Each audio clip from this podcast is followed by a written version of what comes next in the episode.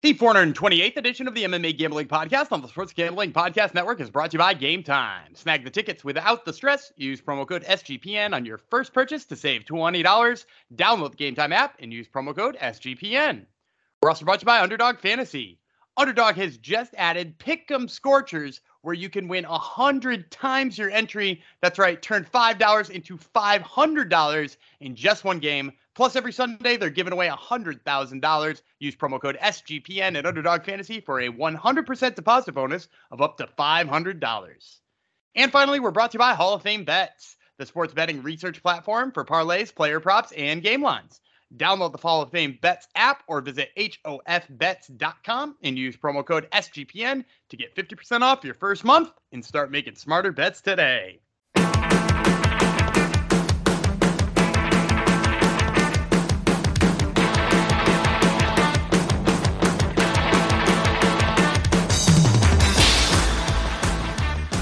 Howdy ho, DeGenerinos, and welcome to the MMA Gambling Podcast and the Sports Gambling Podcast Network. Episode 428 is going out to Jose Daniel Medina, just because he has it, whatever it is. Thank you for coming to the show. I'm one of your hosts, Jeff Chalkx Fox. The UFC is back, baby, after a week off. So we've got a UFC fight night to break down for you today. The prelim portion of it, and we'll we'll probably recap the Jose Daniel Medina show that went down last night as well.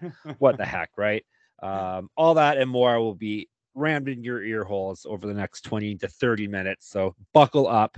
Uh, I'm not here alone. Of course, I have the Jose Daniel Medina whisperer himself, Daniel Gumby Vreeland. Hello. And it's he's so bad. I, I know He's so bad. He Yeah, looked I- so bad. He fought so bad. Yeah. if you if you have a fight in the UFC, it, well, not in the UFC, in, in contender series or anywhere for that matter, and the the first critique is like, I think he might be good if he went down two weight classes, two weight Yep. classes, Eh, like. He's chunky in a division where you don't need to be chunky. You know that that's also a bad sign. He talked about being a full time vet. Uh, I imagine that is not changing based on uh, his, his performance and in the typical pay structure coming off a contender series. It's just such a weird move, and and maybe it's because they had only four fights and he had a quota to reach. But man, Medina just seems like, and I said it before we started taping. He is most definitely the worst dude they've signed off a contender series. Oh, yes. Yes. Yeah. Well, what did you show in the fight? That he's got a hard Honestly, what- head. what he He's show? got a hard head. Yep. He didn't get knocked out. That's that's what he showed. He, he got thoroughly outclassed. Um, he looked the way you expected him to look heading into the fight. Yeah, like looking at the the uh, makeup of the two men, you're like, okay, this this is how that fight's gonna go, and that's how it went. He got destroyed the whole fight. So yeah, He, he looked. He looked. He also looked slow, right? Like he's a big fat guy, and you were like, "Oh, Yep. I bet you that guy's slow." And then he was slow. It wasn't like it was like, "Oh, wow, he really, really figured it out there." Li- Listen, I just want to share with you the, these stats because they're they're appalling. Uh, Yep. In that fight, significant strikes, he was outstruck seventy three to twenty four. The dude shot, fought for five minutes, and he landed twenty four strikes total. yep. He went. he went. hmm. He went twenty at eighty-one to the head. That means he he landed a quarter of the things he threw to the head, and it was Uh, only so twenty great. punches. It wasn't even good.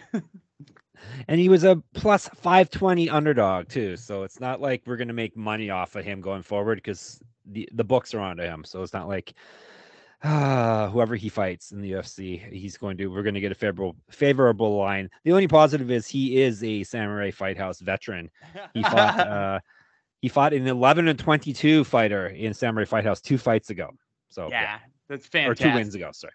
Yeah. Yeah. I, so I was trying to uh I was trying to think of middleweights that like okay maybe against that middleweight he serves some sort of chance right but if you go to the bottom of middleweight like you remember Val Woodburn that's probably the worst guy in the UFC the? Gardner yeah yeah the guard yeah that's right He- the he's, vet uh, versus the Gardner and he fought Bo Nickal and looked bad against Bo Nickal, but like even he would wreck him, right? Like if he goes down to middleweight, Medina's not beating Val Woodburn. You know, like Yeah. he's not beating, you know, Chris Leroy. Like uh, Cesar Almeida got signed off of this season the contender series for middleweight. He's 80 times the fighter Medina is. So like, man, I I just don't know what they're looking to do with this guy other than turn him into somebody's punching bag.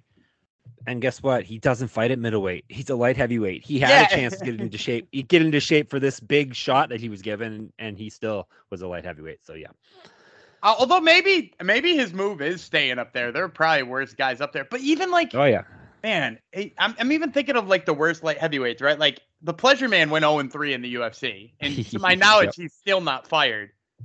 He'd be a Yep. he'd be a negative 500 favorite, right? Like like yeah, probably. He'd Yeah. be a massive favorite, and he would definitely win.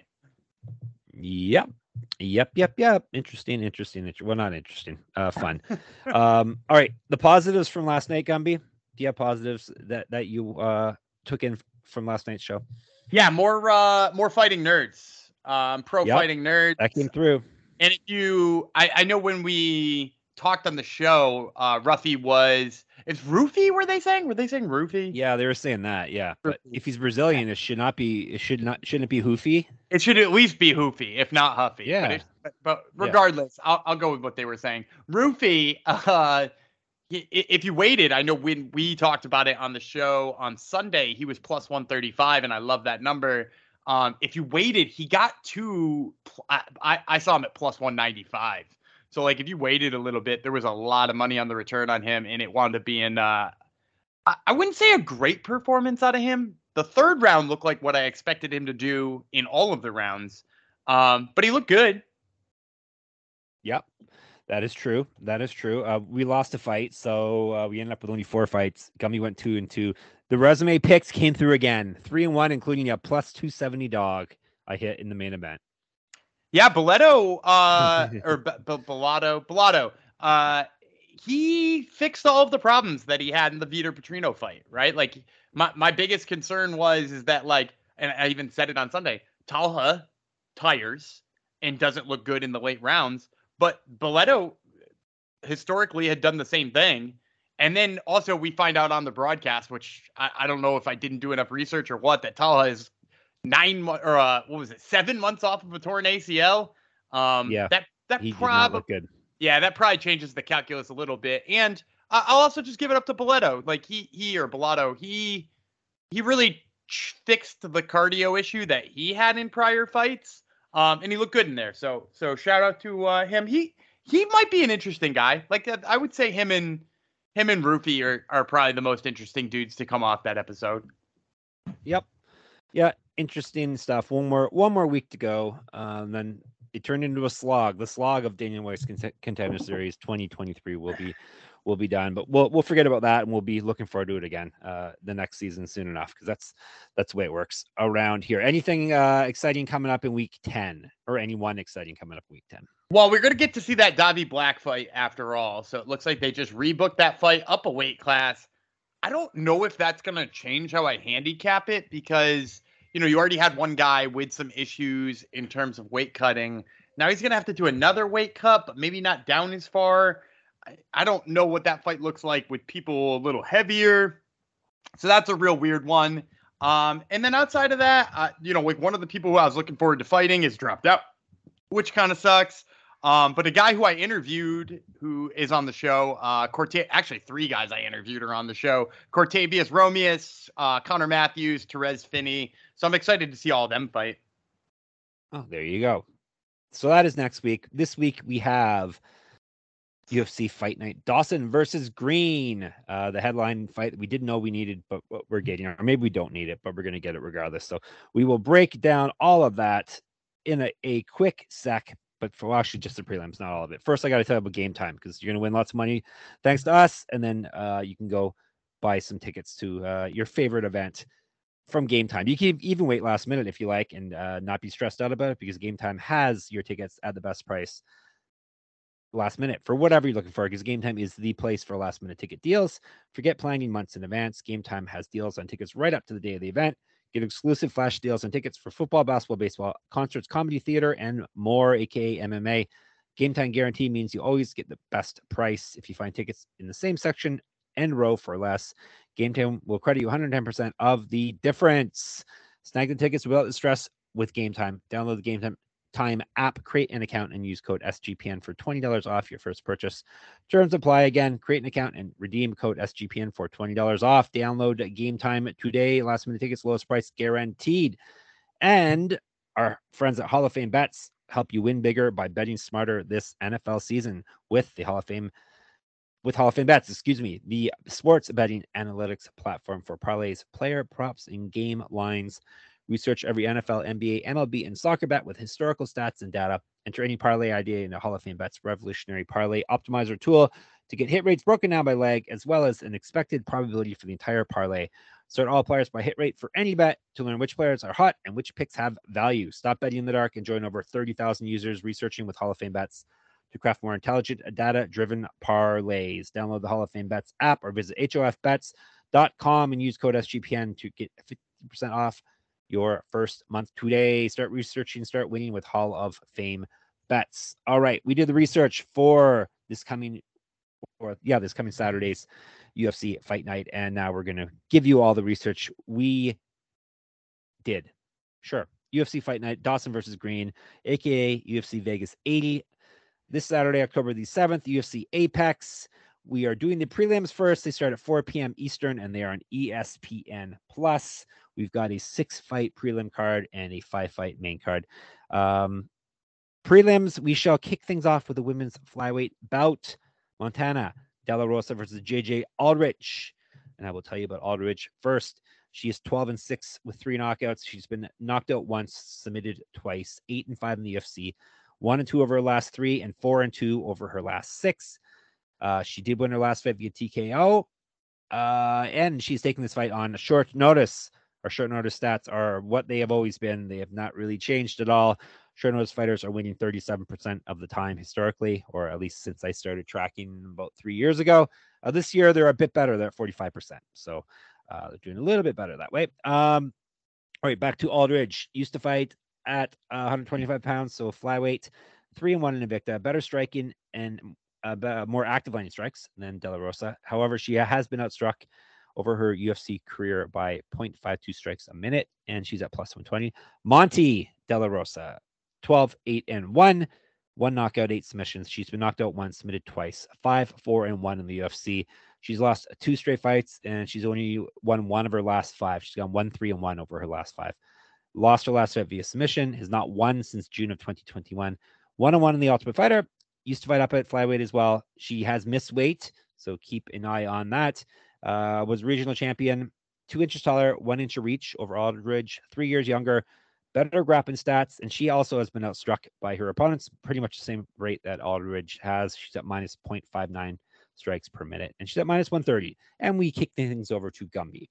I'm actually gonna start underdog here. I, am gonna go with JJ Aldridge. Uh, in when, when she got noticed or you know uh, announced as the replacement fighter for De La Rosa, I was like, oh, that that might be a slightly better matchup for De La Rosa than Stephanie Egger, who is the original opponent was.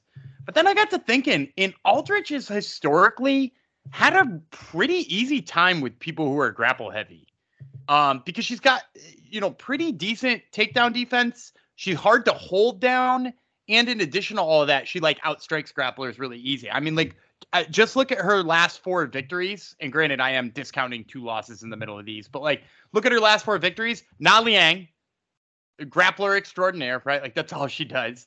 Jillian Robertson, that's all she does is grapple. Vanessa Demopoulos, you know, heavy grappler. Courtney Casey, you know, basically a wrestler who boxes a little bit. So, like, she's done really well against grapplers. And, and even if you go back and you watch that fight with Erin Blanchfield, I think people forget she won the first round against Erin Blanchfield, uh, and then was like stuffing takedowns and forcing her to strike before she got caught in a standing guillotine choke. Blanchfield never actually got her down. So like the fact that she kept Blanchfield on the feet long enough and she, you know, got back up against all of those other fighters enough to win these fights, I think it gives her a, a lot of hope here against De La Rosa. So I'm I'm gonna go with Aldrich here. I have changed my pick as I was reading the resumes. I changed my mind. Yeah, I'm going Aldridge as well. Uh, I'm not worrying about the the short notice aspect on this as much. And you, you laid it out pretty good. Just look at her her last what four wins. Um, De La Rosa fits right in basically the level of fighter and the type of fighter as as those fighters there. So yeah, I will I will go with Aldridge uh, too. I can see her um, winning uh, winning the fight here. So and I will also, dog right I'll, off the I'll mm-hmm. also just add this too to your point, you know, because we talked a lot about Aldrich's resume in there too. If, if, you're looking at the type of people that did, that beat De La Rosa, it's people who can body her up a little bit too, right? Like Maycee Barber, notoriously strong. Uh, Tatiana Suarez, we, I mean, like that's a that's an anomaly, similar to the yeah. Erin Blanchfield fight. But Viviane Araujo, uh, Andrea Lee, right? These are just women who are extraordinarily strong. Whereas when she fought people like Nadia Kassem or Mara Borella or Romero Borella or Ariane Lipski, who's not particularly a strong fighter, like all of them, she could handle it. She could take down. So like when she she's sort of met with physicality, she has a tough time with it. And for those who think, yeah, you always got to take the women's underdog. No, that's that's not a thing. Maybe it was at some time, but um, 67% favorites are coming through this year. 67% of men's favorites and 67% of women's favorites. So we're not just taking the dog for the, the heck of it, but uh, I, I, think we pretty much made that clear anyhow with our our breakdown there. All right, um, we stick with flyweights. We are. We're going to the men's side. Nate Maness versus Matias Mendonca or Mendoza, as I like to say. Uh, we're going to start with Maness, Mayhem Maness, 14 and three, five knockout, three submissions. He's been knocked out once, submitted once three and two in the UFC. He won his first three and then lost his last two fights. Last one via submission. He's not won since September of 2021. Used to fight uh, up at bantamweight and up at uh, featherweight. Multiple regional championships on his mantle. Correct. Get shirt sportsgamblingpodcast.com slash store. 2013 was his pro MMA debut. Four inches height, one inch reach over Mendonca. Uh, he's got better striking and grappling stats. Uh, however, he has been outstrike over his UFC career by 2.71 strikes a minute. Not a good, uh, not a good number there at all. And this isn't a small sample. We're talking five fights for him at this point. And he's at plus 220. Not a good number either, unless you want to bet him. Um, Mendonca nickname is Bocao. Do you remember what that means? Big mouth. Uh, yes, mouth or big mouth. Yes, he's 10 and one, three knockouts, three submissions, never been finished in a fight. 0 1 in the UFC. 1 0 contender series. He's not won since September 2022. Used to fight up at Bantamweight, eight years younger than Maness. Or active landing strikes. Uh, he's got uh, he's been outstruck over the outstruck, excuse me, over the two fights in the octagon, one in the UFC, one in the contender series. He's been outstruck by 3.86 strikes a minute, which is even worse than Maness. Smaller sample though, minus 250. Um, this is one I've switched on just before we went to air. I, I was I was going to go with the big dog, and then um, he really Maness really hasn't looked good as of late, and Mendonca is way way eight years younger, which is a huge gap, especially at a at the lightest um, men's um, weight class. Um, and like I said, Maness seems to have kind of fallen off a cliff, even though he, he, he has fought good people his last two fights, uh, Ulan Ulanbekov and uh, one of the Nurmagomedovs. Um, but still, I, I think Mendonca, I'm going to go with the younger fighter in this fight, um, guy who's looked better recently, more recently than uh, Maness at least. So give me the minus 250 on Big Mouth. It's funny that you mentioned that you liked uh you liked his his strength of schedule because I actually think uh, Mendonca's is better. Uh, when, okay. when you look at it, tell the I mean, people. He's, he's coming off of fighting. Uh, he's coming off of having fought. Um, is it Bashar Javid Basharat? Uh, and and for me, you know, like that that already is just like a better better loss. And he went 15 minutes with him, right? Like if, if you can go 15 minutes with Javid Basharat, like I, I feel like that's already more impressive than anything else. And he, he lost that fight 30 27 uh, across, well, not across the board. I, I, forgot Adalaide Byrd gave him a round. Um, so we, we I saw her sitting sitting proudly cage side last night. Yeah, we, we don't we don't count her uh, giving him a round, but like he hung in there for 15 minutes with Javid Basharat. I don't think Nate Maness brings any of the same kind of skill as Basharat. He hits so hard, and and I think the other like elephant in the room here is like Nate Maness looked so bad at flyweight. I don't know why he's going back down to flyweight. Um, I, I, the, well, then again, that being said, like Mendonca hasn't really fought at flyweight recently either. I mean, he has way back when. Um, are we sure this fight is happening at flyweight? I know Tapology has, yeah. like he has been a bantamweight most of the time here. Yeah, that, this, would be a real weird one, regardless of what weight class it's in. I mean, uh, Maness looks a little bit better up at bantamweight, so if it's there, I don't feel as good about this line. But man, Mendonca hits hard, and Maness is there to be hit, and he's looked real bad lately. So to, to all your same points, I'm taking Mendonca. Yep, there we go. Okay, so that's the two flyweight fights uh, that we're kicking things off with, or we assume it to be a flyweight fight. That's what it says on on uh, everywhere I've looked. So we'll see if they come in at 125 or not. But um, like Gumby said, not going to change our picks regardless. Women's strawweight Kanako Murata versus the aforementioned Vanessa Demopoulos, who was on Gumby's podcast a few weeks back. So listen to that. It's actually one of the rare um, suitable for work, suitable for children's ears uh, interviews with her, which doesn't yeah, happen. Yeah, yeah, she she was pretty mild. yes. Uh, all right, we're gonna kick things off with her, the one and only Lil Monster, Vanessa Demopoulos, nine and five, one knockout, four submissions. Never been finished in a fight herself. She does take a beating, but she does not quit. She's three and two in the UFC. She's gone three and one over her last four. Did lose her last fight though. Uh, she also missed her weight, her missed weight her last fight. So keep an eye on that. I already said that once this episode. Uh, the stats on that fighters that miss weight only win 38% of the time historically, 33% of the time this year. So it's it's trending down even even worse for people who uh, who miss weight. So it kind of defeats the whole purpose of uh, or, or the myth that cutting weight is going to help you win fights in the end. So, um, all right, she used to fight up at flyweight. 0-1 on the contender series was the LFA champion an inch taller than Murata, more active landing strikes. However, she's been outstruck over her UFC and contender series career by almost two strikes a minute. She's at minus 1.9. And on the betting board, she's at plus 295.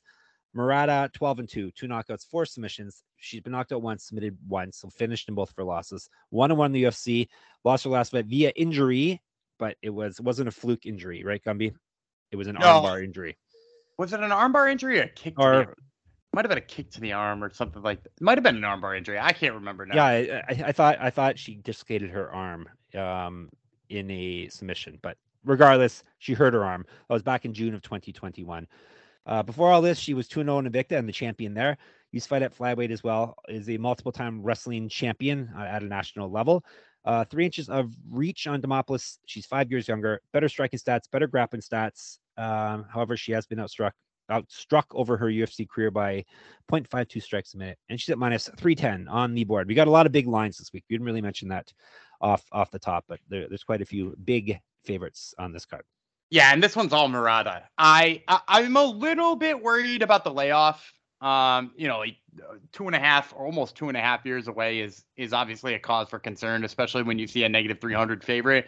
But if she comes back fighting anything like she did against Randa Markos or Emily Ducote or you know like any of those previous fights uh, from right before she left she'll be fine against Demopoulos because the thing about Demopoulos is like she's not going to out wrestle Murata and her thing is she's good at jiu-jitsu. So like if Murata is liking what's happening with the hands, Murata keeps it standing. If Murata doesn't like what's happening on the with the hands, she takes her down and I think her takedowns are obviously good enough to get Demopoulos down. So like then you're betting on Demopoulos to to like swing an armbar from the bottom. I, I just don't see it. Uh, as much as I like Demopoulos and I think she's got like, you know, kind of a intriguing, promising career arc here. I, I think the idea of her hitting a submission from the bottom seems unlikely against somebody like Murata. And I'll say if you do think she's going to get it, just bet that. Just bet her by submission. She ain't winning this fight any other way. Yeah, Demopoulos, um, as we said, uh, or as I've said, she's uh, always going to be battling uphill a bit. It's not like she has a a huge uh, physical um, edge on or athletic edge on, on most fighters. Uh, she does rely on her scrappiness and her grappling, and grappling's going to be difficult in this fight against Murata. So uh, Murata is the clear choice. But as, as uh, Dan said, the only real thing that, that gave me pause what was the fact that Murata has been off and not just off, but off and injured. So, um, and Demopoulos, you know, she is a little monster. She does live up to her her nickname, so she really, uh, really um, gives her all every fight. So that's another thing to be concerned about. But I think it, if if talent will win out in the end, then Murata is going to win this fight. So we're on the same page with all our picks. We're also on our same page with Underdog Fantasy because Underdog Fantasy has a way to play alongside your favorite football team all season long. Plus, Underdog has just introduced Scorchers. Go five for five and pick them Scorchers and enjoy a spicy 100 times your payout. from now until October the 4th, which is today. So hurry up and get it. Get this. Hopefully, you can still get this uh, done. You have this podcast in your ear holes in time. That's today, October the 4th. Underdog is matching 100% of first deposits up to 500 bucks. So that goes hopefully until midnight tonight. So get in there. 100,000 Sundays also continues, regardless whether or not you hear this in time. $100,000 Sundays continues on Underdog Fantasy. 10 lucky players will win $10,000 each Sunday. Um, do you have an underdog spicy play, Gumby? Uh, Cowboys higher. that they, they actually uh, might be might be underdogs this week, but we're talking about uh yeah, props. players. Yeah, I'm thinking I, am thinking Michael Gallup's over on receiving yards. He looked like he had a little uh, re- revitalization here, so we're gonna say he's higher than on his receiving yards. All right, there you go. Higher than on the receiving yards. So watch along, make your picks, and maybe make a little cash over an Underdog's mobile app or website, underdogfantasy.com. And when you sign up with the promo code SGPN, Underdog will double your first deposit up to 500 bucks. This Underdog Fantasy promo code SGPN. And all right, where are we moving to next? Bantamweights on the men's side. Aori Qileng versus Johnny Munoz Jr., who I believe I heard on your podcast this week, right, Gumby? You did, yes. The one and only Kid Kavembo, we heard, and he is 12 and 3, two knockouts, seven submissions. He's been knocked out once. He is two and three in the UFC. Loss, win, loss, win, loss has been his UFC career thus far. He did lose his last fight, so all things being equaled, he should win this fight. Uh, used to fight at bantamweight. Sorry, used to fight. Uh, this one is at bantamweight, so he probably used to fight at featherweight. I guess is what I meant, right? I guess so. He was a regional champion. He's two inches taller, two inches of reach on uh, Aori. He has outstruck his UFC opponents by 0.41 strikes a minute. He's at minus 105. Yori Qileng, with the troublesome Mongolian murderer nickname, which we've debated in the past what, what he's trying to say. But anyhow, he's 24 and 10, seven knockouts, two submissions. He's been knocked out once, submitted twice, one and three in the UFC. However, he's gone two and one over his last three fights. Uh, he did get knocked out in his last fight. He used to fight at 125 pounds, was a regional champion. That um, blah, blah, blah, twice more active than Munoz, and he's been outstruck over his UFC career by 1.08 strikes a minute. He's at minus 110, so this one's pretty much you pick him on the board. I don't think my math. He can't be one and three in the UFC and also two and one over his last three. So I, I believe I got my math wrong there. Anyhow, um, Kikabembo is my pick in this pick 'em fight. Uh, I don't know. I don't really know why it's a pick 'em. I, I don't think Aori has shown that he is actually good at this UFC stuff. So um, Munoz is the pick. Gumby could probably I, give you a better description why he's he's probably Gumby's pick too. Well, he's my pick too, but also just like I mean, let's let's look at the uh the basics here. He he's two and three in the UFC, as you sort of got. Um yeah. in in the the two guys he beat, not in the UFC anymore. The three guys yeah. he lost to, still in the UFC, with the exception of Jeff Molina. I still don't know whether or not he's in the UFC or not. Uh, that's yeah. a that's a more complicated question, but it's not because of his fighting ability, regardless. Right. Um, but the the thing that sticks out to me the most, if we're we're talking about, you know, like the idea of how we're we're winning this fight, is Aori has had trouble with takedowns. Uh, Cody Durden obviously took him down pretty much at will. Uh, Cody Durden being a flyweight and going up to bantamweight to take him down, oh, you know, all those times. That that's a bad sign. Uh, although I think that fight actually might have been at flyweight. That might have been Aori going down uh, rather than the other way. And then Jay Perrin took him down a bunch of times. And Jay Perrin does have a wrestling background, but like eh, Jay Perrin is not the level of wrestler that Kid Kavembo is, in my opinion. So I think Kid Kid Kivembo here is going to score a ton of takedowns, a ton of control time, and this should be a pretty easy one for him. All right, all, all, the corrections, two and three in the UFC for Eric Qileng, correct. So that's how he, he's gone two and one over his last three. And uh, the Jordan fight was flyweight. So there you go. Nice. There you go. All right, nailed, main event. mm, we did, yeah, we nailed it. it. Took took a few few tries, but we nailed it after all. All right, I was going to say main event time, but no, we got one more fight before that. A women's strawweight fight: Karolina Kowalkiewicz. The the uh, return, the resurrection continues uh, against Diana Belabijsa this week um, a Canadian, what we're going to call Bicha, the warrior princess. Um, she is 15 and 7 with six knockouts, four submissions. She's been submitted herself four times. Two and three in the UFC. Win, loss, win is what she's gone over her last three fights. Used to fight at 125 and 135. Was a chem or is a Kempo champion, a kickboxing champion, and a karate champion. four inches height, four inches reach, and 11 years younger than Kowalkiewicz. Uh, more active landing strikes, and she has outstruck her UFC opponents by 0.87 strikes a minute. She's at plus 138. Kowalkiewicz, 15 and 7, one knockout, three submissions. She's been knocked out once, submitted twice, eight and seven in the UFC. However, she's won three straight fights. Before that, she lost five straight. So I guess the UFC knew what they were doing, not cutting her. Uh, she's not lost since August of 2021. She was a KSW champion in the past life. Also was 1 0 in Invicta. Used to fight at flyweight 2012 pro MMA debut. She's got a positive strike differential of 0.18 and she's at minus 160. Go ahead, Gumby. This is a wild one to me. I, I can't believe Kowalkiewicz is not uh, a, a, much larger favorite. I, I mean, like, I, I think, and I know people like Belbita and, and her striking has looked all right from time to time. But, like, if, if you look at the fights she's lost, like, they didn't age well. She got out grappled by Molly McCann. Um, and granted, that was, you know, three plus years ago, almost four years ago now. But she got out grappled by Molly McCann.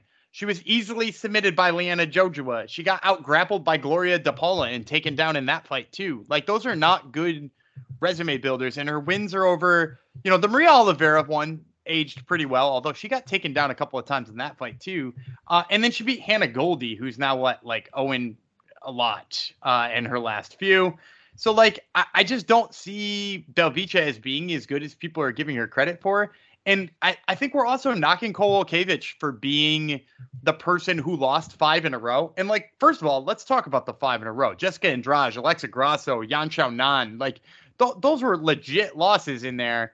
And now she's fighting a slightly lower level of competition, the Felice Herrigs and Vanessa Demopoulos of the world. But I think Belbita fits in in there.